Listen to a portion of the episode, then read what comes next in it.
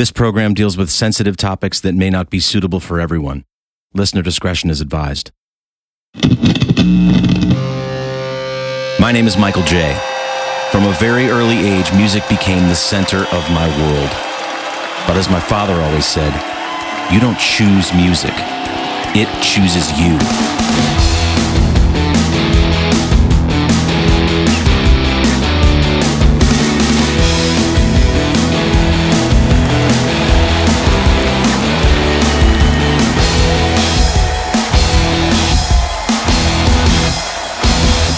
This is Rock and Roll War Stories.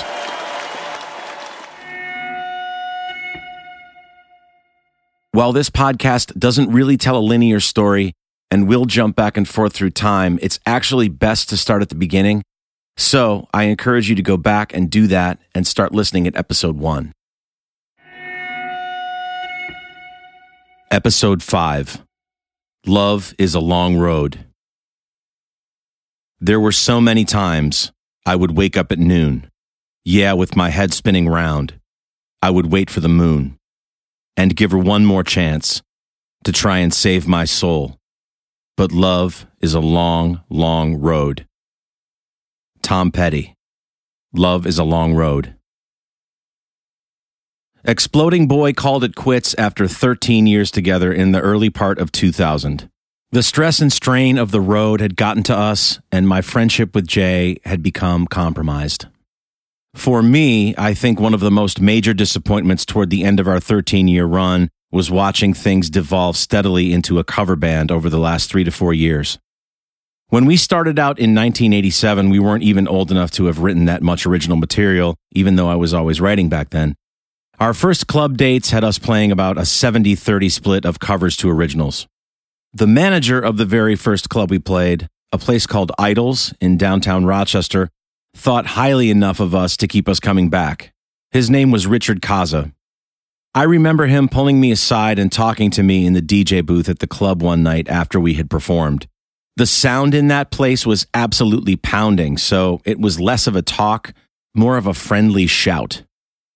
Richard told me that he would agree to keep booking us as long as we promised to have at least one or more new original tunes to play at every single show.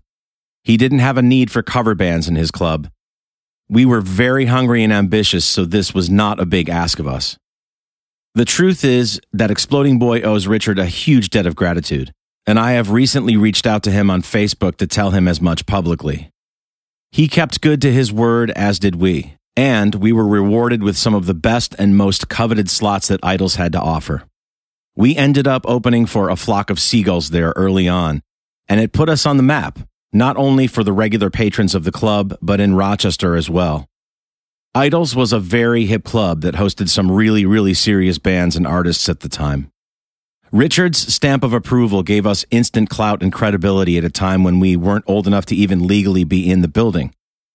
He arranged for some all ages shows for us as well to accommodate our crowd, which was comprised mostly of underage high school students at that time. We eventually worked our way up to doing mostly original material every time we'd play. We'd always leave room for one or two cover songs interspersed throughout our set to keep things fresh for us and for our audience. By the time Exploding Boy had relocated to Northern Virginia in the mid 90s, the tables had flipped and we were forced to play 90% cover material in order to keep working. It felt weird squeezing in one or two original songs per set, and I hated it. The crowds in most places were just there to be at the particular venue. We weren't really winning any fans or advancing any type of career. We were just making money. We had become whores. Once Anthony had left the band, things had started to become completely unrecognizable in too many ways to mention. And that is not me shitting on Paul, Joel, or Jim's time and contributions to our effort. I loved playing with all those guys. I wanted to play music for a living. I just didn't want to do it being in a cover band. And I'm not sure I really knew it at the time. I just knew I was really unhappy. It would be many years until I worked all these things out for myself. I recall our very first major record label showcase in New York City at a club called MK. It was a swanky place, I'm sure it hasn't existed there for a long time at this point. My parents had taken a train from Rochester to come and support us on the night, And even though we played our hearts out, the answer from the labels in attendance was sadly no. And they told us that right on the spot after our set. Exploding Boy isn't right for our label, but we wish you the best of luck. I remember just being so disappointed and feeling so rejected. We had already worked so hard up to that point. It was a bitter pill to swallow. We all had such high expectations and believed in ourselves to an incredibly high degree. I went off close to tears that night to sit in one of the empty stairwells of the club to try and shake things off after the label rep slagged us off. My dad sensed my pain and could see how upset I was. He followed me into the stairwell and said something very sweet and very poignant to me to give me comfort. I feel like this path for you is going to be like that Beatles song, The Long and Winding Road. You just have to be patient, and eventually you'll end up where you need to be. But I don't think it's going to happen overnight and there are probably going to be a lot more ups and downs before you get there. Boy, was he ever right. By early 2000, Jason's girlfriend had taken a position as a PA at a hospital in Connecticut, and my girlfriend at the time had gotten into school in Gainesville, Florida, and it was just the obvious right time to go our separate ways. Jay and I sat down one day towards the end, and I told him that I loved him and that I didn't want to hate him ever for any reason. We were fighting all the time at that point, and the pressure had reached critical mass. It was the right time to cap it. I remember helping Jay and his girlfriend pack their moving van the day they left for their new life in Connecticut. I sat in my car sobbing as I watched them drive off. A few months later, my girlfriend Kelly and I loaded our moving van and headed off to Gainesville, Florida to start our own new journey. Walking away from Exploding Boy was easily one of the scariest and hardest things I've ever done. There was no roadmap. Hell, there wasn't even a road.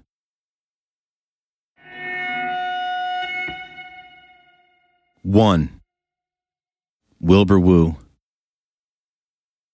Several months earlier, Kelly and I made a trip to Gainesville to find a place to live and so that I could do a little reconnaissance work to figure out whether or not I'd be able to make any money playing solo acoustic gigs there or not.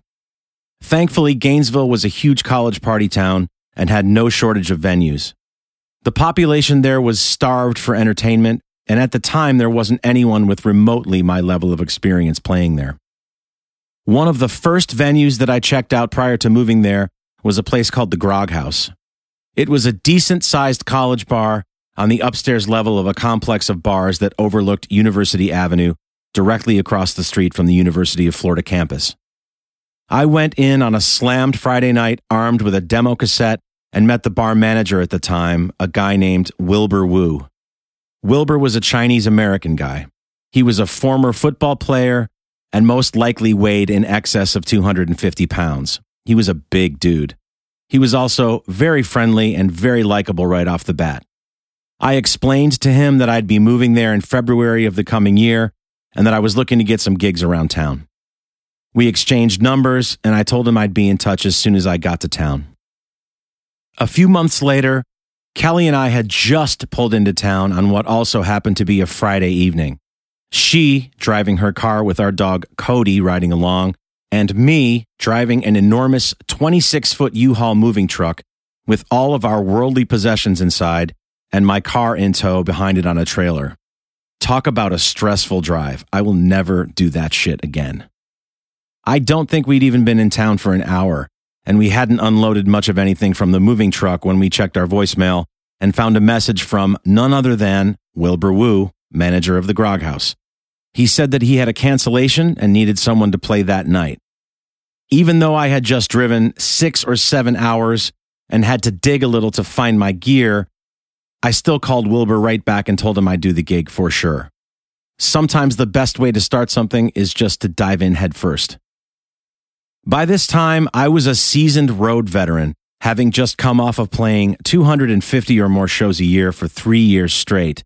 So, entertaining a room was like falling off a bike for me. It felt a little too easy to impress everyone there, if I'm being completely honest. Most of the other people in town doing what I did, with a few exceptions, were just fraternity guys who could sing a little and had learned how to play guitar just a few years earlier. They were not pros. This all worked to my advantage. Wilbur was suitably impressed on that first night and immediately after I was done told me that I could have a regular Wednesday night slot if I wanted it.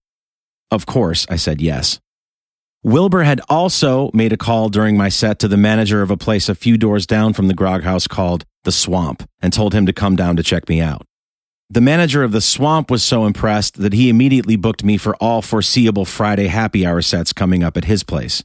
So, in one fell swoop, in my very first night as a Gainesvillian, I secured two regular weekly gigs. I never would have guessed it would have been that easy. Now, mind you, these gigs didn't pay a lot. The going rate for any show back then was around 75 bucks a night. This was for three hours of music or more. I ended up finding another place in town called Tequila Joe's within the next month or so that agreed to book me for Tuesdays and Thursdays, so my schedule was pretty full up right out of the gate. Kelly had a full roster of classes and had no free time to hold down a job and handle a full course load, so I'd be supporting both of us on music alone. I'm not going to lie, the first few years were pretty rough financially. We lived in a not so great duplex in a not so great area of town. I took every single gig that I could get my hands on, and I played a lot. Five to six nights a week, and sometimes two gigs a day. It was not uncommon for me to do a happy hour set at the swamp from 5:30 to 8:30 and then pack my stuff and go do 10:30 to 1:30 up at the Grog House. I had a tip jar out at my shows, but college kids never usually put more than a couple bucks in here or there. But every little bit helped. There were exceptions, however. Wilbur had a rule at the Grog House that under no circumstances was anyone to ever play the song Brown Eyed Girl. He hated it with a fiery passion. There were always three to four big requests with every college crowd Brown Eyed Girl, Margaritaville, American Pie, and Sweet Home Alabama. And I wasn't fond of any of them. Still not. On one particular night, a group of guys came up to me at the grog house and dropped a $20 bill into my tip jar and asked for Brown Eyed Girl. I announced it over the PA out to Wilbur and I said, Hey man, these guys just dropped a 20 into my tip jar for Brown Eyed Girl. I can't not play it. Wilbur was having none of this. So he walked right up to the stage in front of everyone and dropped another 20 in, looked at the group of guys who had tipped me to play it, and said, He's not playing it. Not to be outdone, the guys then ponied up yet another 20 bucks and looked at Wilbur and said, Oh, he's going to play it. This continued on for a few more rounds until there was $160 in my tip jar, with the last 20 being Wilbur's. The guys finally gave up, so I made 160 bucks and didn't have to play the song. I had made more in my tip jar for the night than I was actually being paid to be there. This kind of thing didn't happen very often, but it was awesome when it did. Wilbur also used to delight in winning bets at the bar that he could finish a pint of beer quicker than anyone. College frat guys would be so filled with hubris and arrogance, thinking that they could beat him, that they'd almost line up to try. Wilbur would promise a free bar tab to anyone that could beat him, and no one ever did. He'd finish an entire pint in nearly one gulp. I also once watched him finish an entire pitcher of beer in the time it took a guy to drink a pint. It was impressive. Over time, Wilbur and I became pretty close friends. He was only a few years older than I was, and we got along great. He was incredibly kind and generous and was always looking out for Kelly and I. He knew we didn't have a lot of money, so he would always take us out and treat us to movies or sushi, refusing to take no for an answer. He loved the company and friendship that Kelly and I provided, and we loved hanging out with him. The owners of the Grog House put Wilbur in charge of buying a sound system to put into the club. They were doing some upgrades and renovation. When I moved to Gainesville, I had a really small PA that barely covered the places I was playing. It got the job done, but not very well. I couldn't afford anything else, so I had to make do with what I had. Wilbur used to love to pick my brain for equipment advice during this time. He started getting Musician's Friend catalogs delivered to the bar and would spend time flipping through them with me before and after my gigs. For those unfamiliar, Musician's Friend is an online retailer of professional music gear of all kinds instruments, live sound, recording equipment, etc. Wilbur would ask my advice on what gear I thought the club should get, and what they'd need in order to be able to have bands, solo acts, and DJs fill the room properly. He also loved asking me what I'd buy if I had an unlimited budget. We'd play the what if game a lot, and I didn't think much of it. It's just something friends do to pass the time sometimes. One afternoon, I got a call from Wilbur asking if I was home and if I'd be around. I said yes, and I asked him why. What's up? He just said, okay, I'm near your place now, and I was going to swing by real quick to give you something. I was puzzled, but I said, okay. A few minutes later, the doorbell rang, and it was Wilbur. He said, Come out here for a second. And when I walked out into the parking lot of our apartment, I saw three large Yamaha PA system cabinets, two mains and a monitor, and a Gibson guitar case, all laid out next to Wilbur's car. He had bought me a whole new setup and a new Gibson acoustic guitar. He had to have spent over 2500 bucks on all this stuff. I asked him, "What's all this?" He looked at me and said, "It's for you, man." I was in shock, and then I was in tears. I looked at Wilbur in disbelief and I said, Man, it's way too much. I can't accept this. He just smiled and said, Well, it's already paid for and I'm not returning it, so you'll just have to take it. Listen, I believe in you. You need better gear, and I want you to go be successful. So just take it and go do that. All I could do was cry. I gave him the biggest bear hug and just kept saying, Thank you. I was so moved. If there's one thing I've learned over time, it's that being a gracious gift receiver is every bit as important as being a generous gift giver. When people want to give you something, regardless of how big or small it is, to refuse or deny them of the blessing that they want to bestow upon you is wrong. It's the equivalent of an insult in my book. And the same goes for compliments. I'm still not very good at taking them, but a meaningful thank you goes a long way in every scenario. On a side note, to this day, it still blows my mind that so many Nashville musicians don't compliment one another. I, for one, refuse to play by those rules. If I play with someone and I enjoy what they do, I fucking tell them right away. Same goes for when I see someone in another band or another artist that I like or enjoy, online or otherwise. I tell them. The reason we all got into this thing in the first place is because we have a giant hole in some part of our psyche that will never, ever be filled. The least we can all do is grab a shovel and throw a little dirt in there to try to lift each other up. Okay, off my soapbox now. Just after spring break time for the University of Florida in 2001, Wilbur and I both got the same annoying, horrible chest cold. The reason I remember this so well is because you could set your watch by getting sick around that time of year in Gainesville. All the students would go off to wherever they were spending their spring break.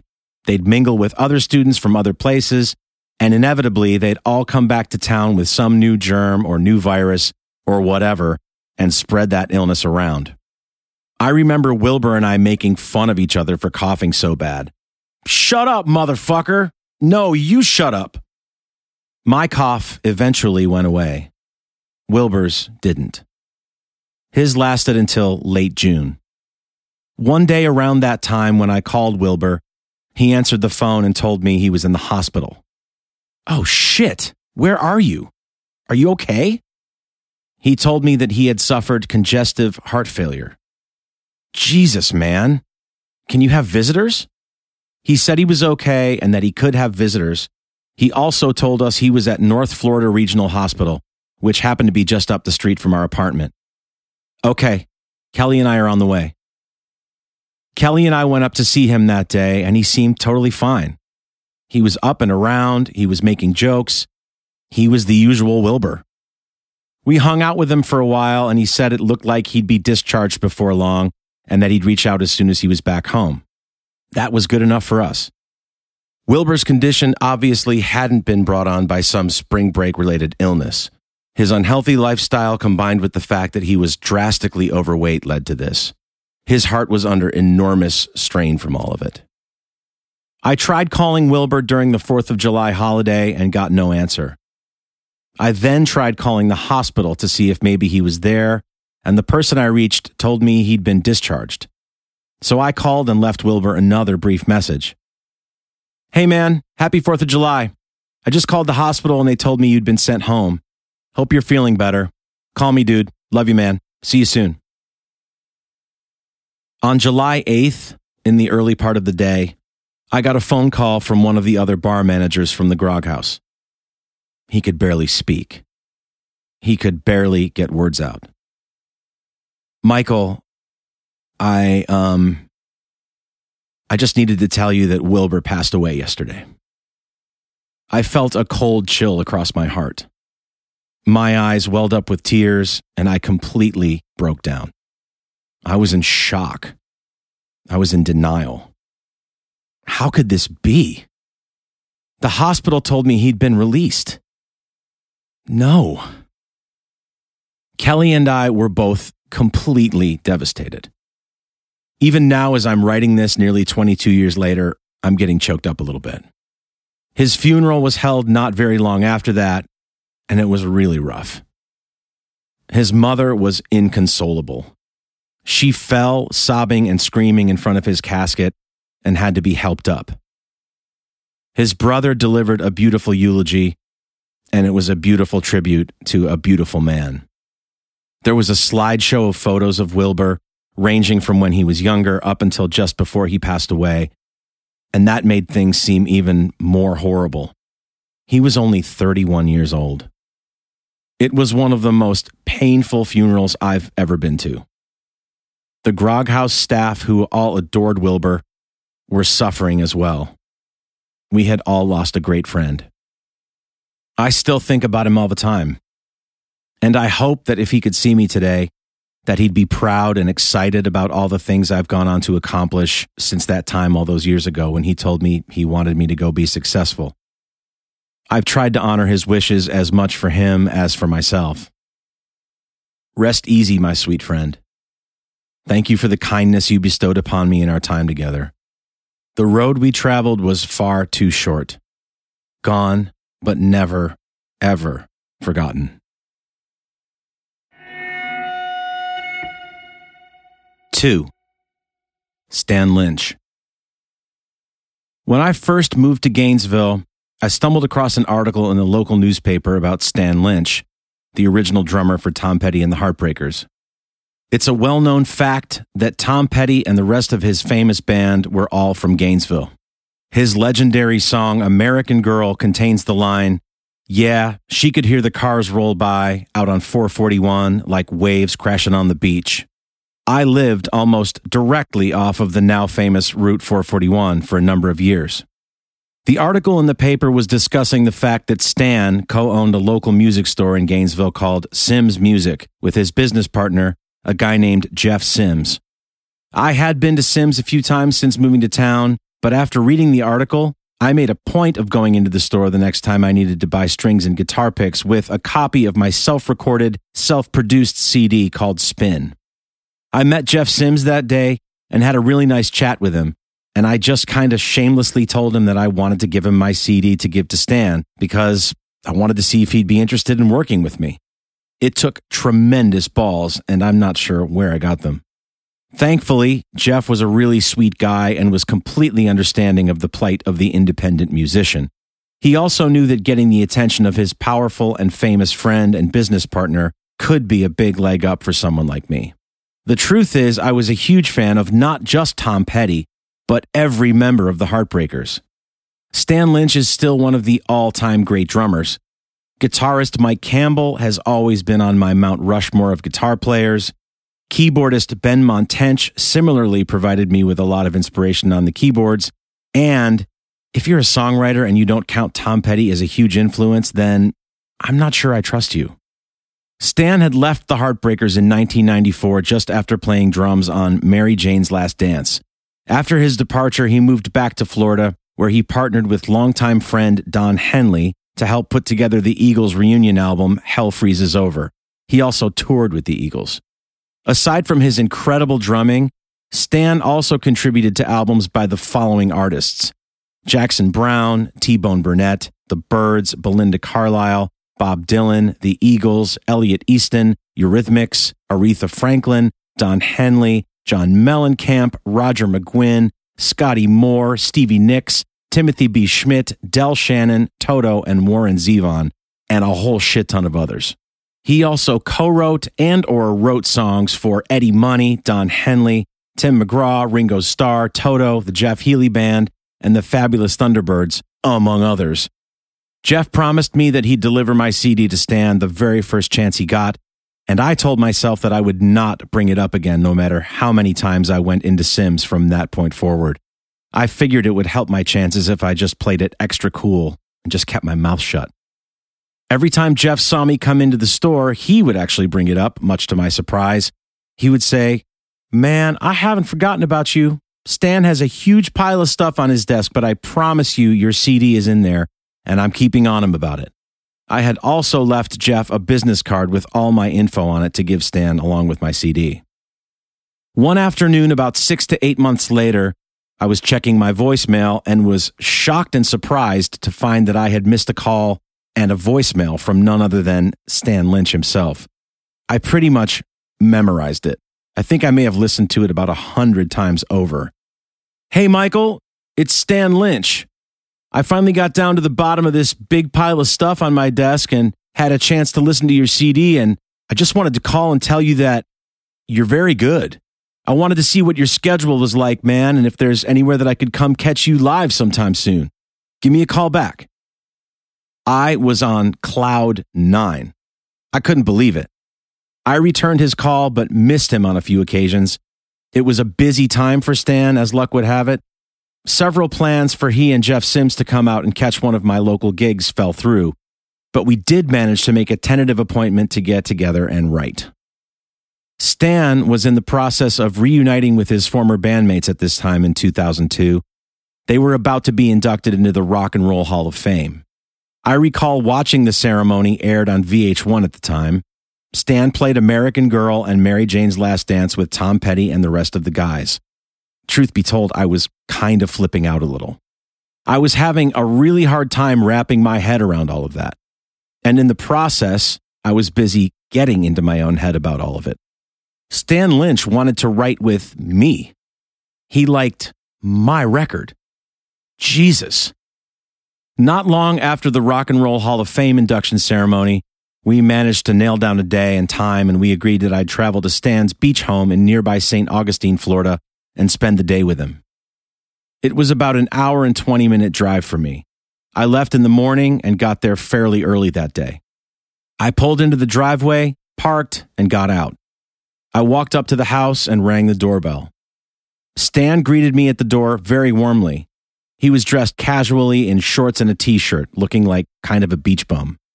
We walked up to the second level of his home, which opened up into a spacious living area with windows on all sides beachfront to the left and beachfront to the right. It was breathtaking. I tried to break the ice a little bit with some humor and I said, Wow, this must be horrible for you. He laughed, but I think he could tell that I was really nervous. I hadn't really been used to writing with other people very much at that point. Exploding Boy was a collaborative effort at times, but that situation often involved the three of us just jamming around until we'd hit on an idea. And then we'd either work it into a song or I would sit down with the parts and arrange them all and bring them back to the guys with a little more structure at a later date. Or I would just bring in a finished or a partially finished song idea and the guys would then add their bits of flair to it. I'd never sat down all together with acoustic guitars and wrote a song from the ground up with anyone. Luckily, Stan was really easy to work with.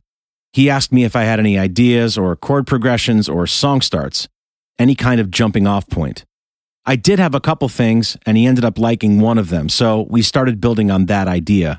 And within a couple hours, we had a basic framework and a few skeletal lyric ideas flowing. At one point, when we were stuck on a line, he said, Okay, what would our friend Tom write here? Our friend Tom? Holy shit. You mean your friend Tom? And then it happened. I froze. I started thinking of all the people that Stan had worked with and played with and wrote with. Holy shit. This guy has worked with members of the Eagles. Bigger holy shit. This guy has toured with Bob Dylan. Even bigger holy shit. This guy has worked with Beatles. I am so fucked. And with God as my witness, what happened next hammered the very last nail into my coffin. Stan's house phone rang in the next room. He let it go to voicemail.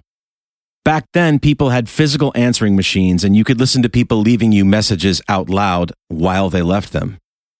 Hey, Stan, it's Don. Give me a call back when you can. I wanted to run some stuff by you. Talk soon. Holy fuck. Did Don Henley just leave a fucking voicemail for Stan in the middle of our writing session? Yup, he sure as fuck did. Fuck. At this point, Stan knew full well that I was in the process of nearly passing out. So he tried to make me feel comfortable by acting even more nonchalant and relaxed himself. But this was having the opposite effect on me. There was a half bathroom in the direct line of sight from the L shaped couch where I was sitting. We were talking about maybe writing a bridge for the song.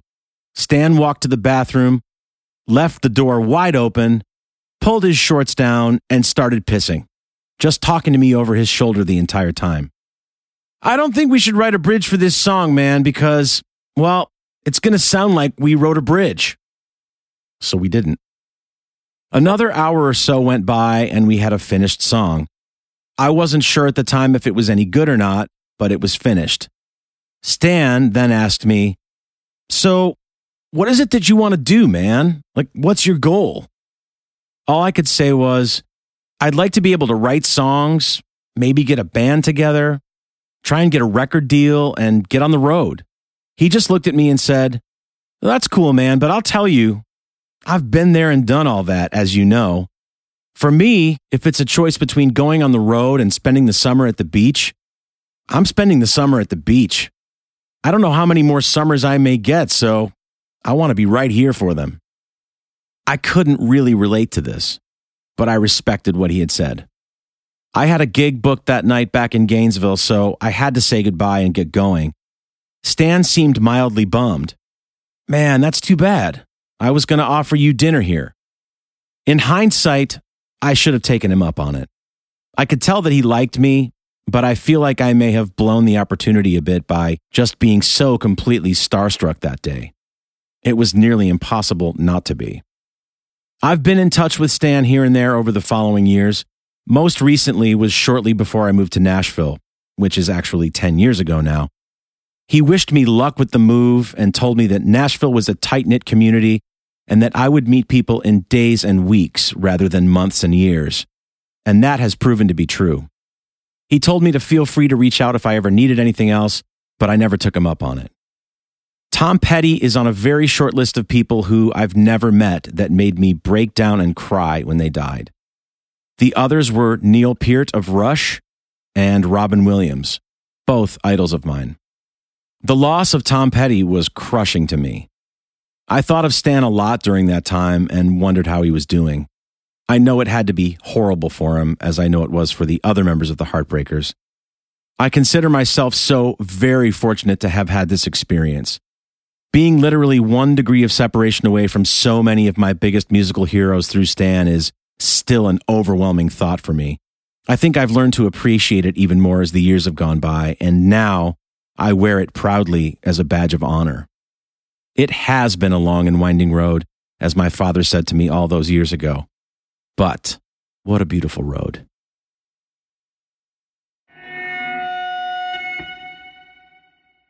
Rock and Roll War Stories was conceived, written, and read by me, Michael J.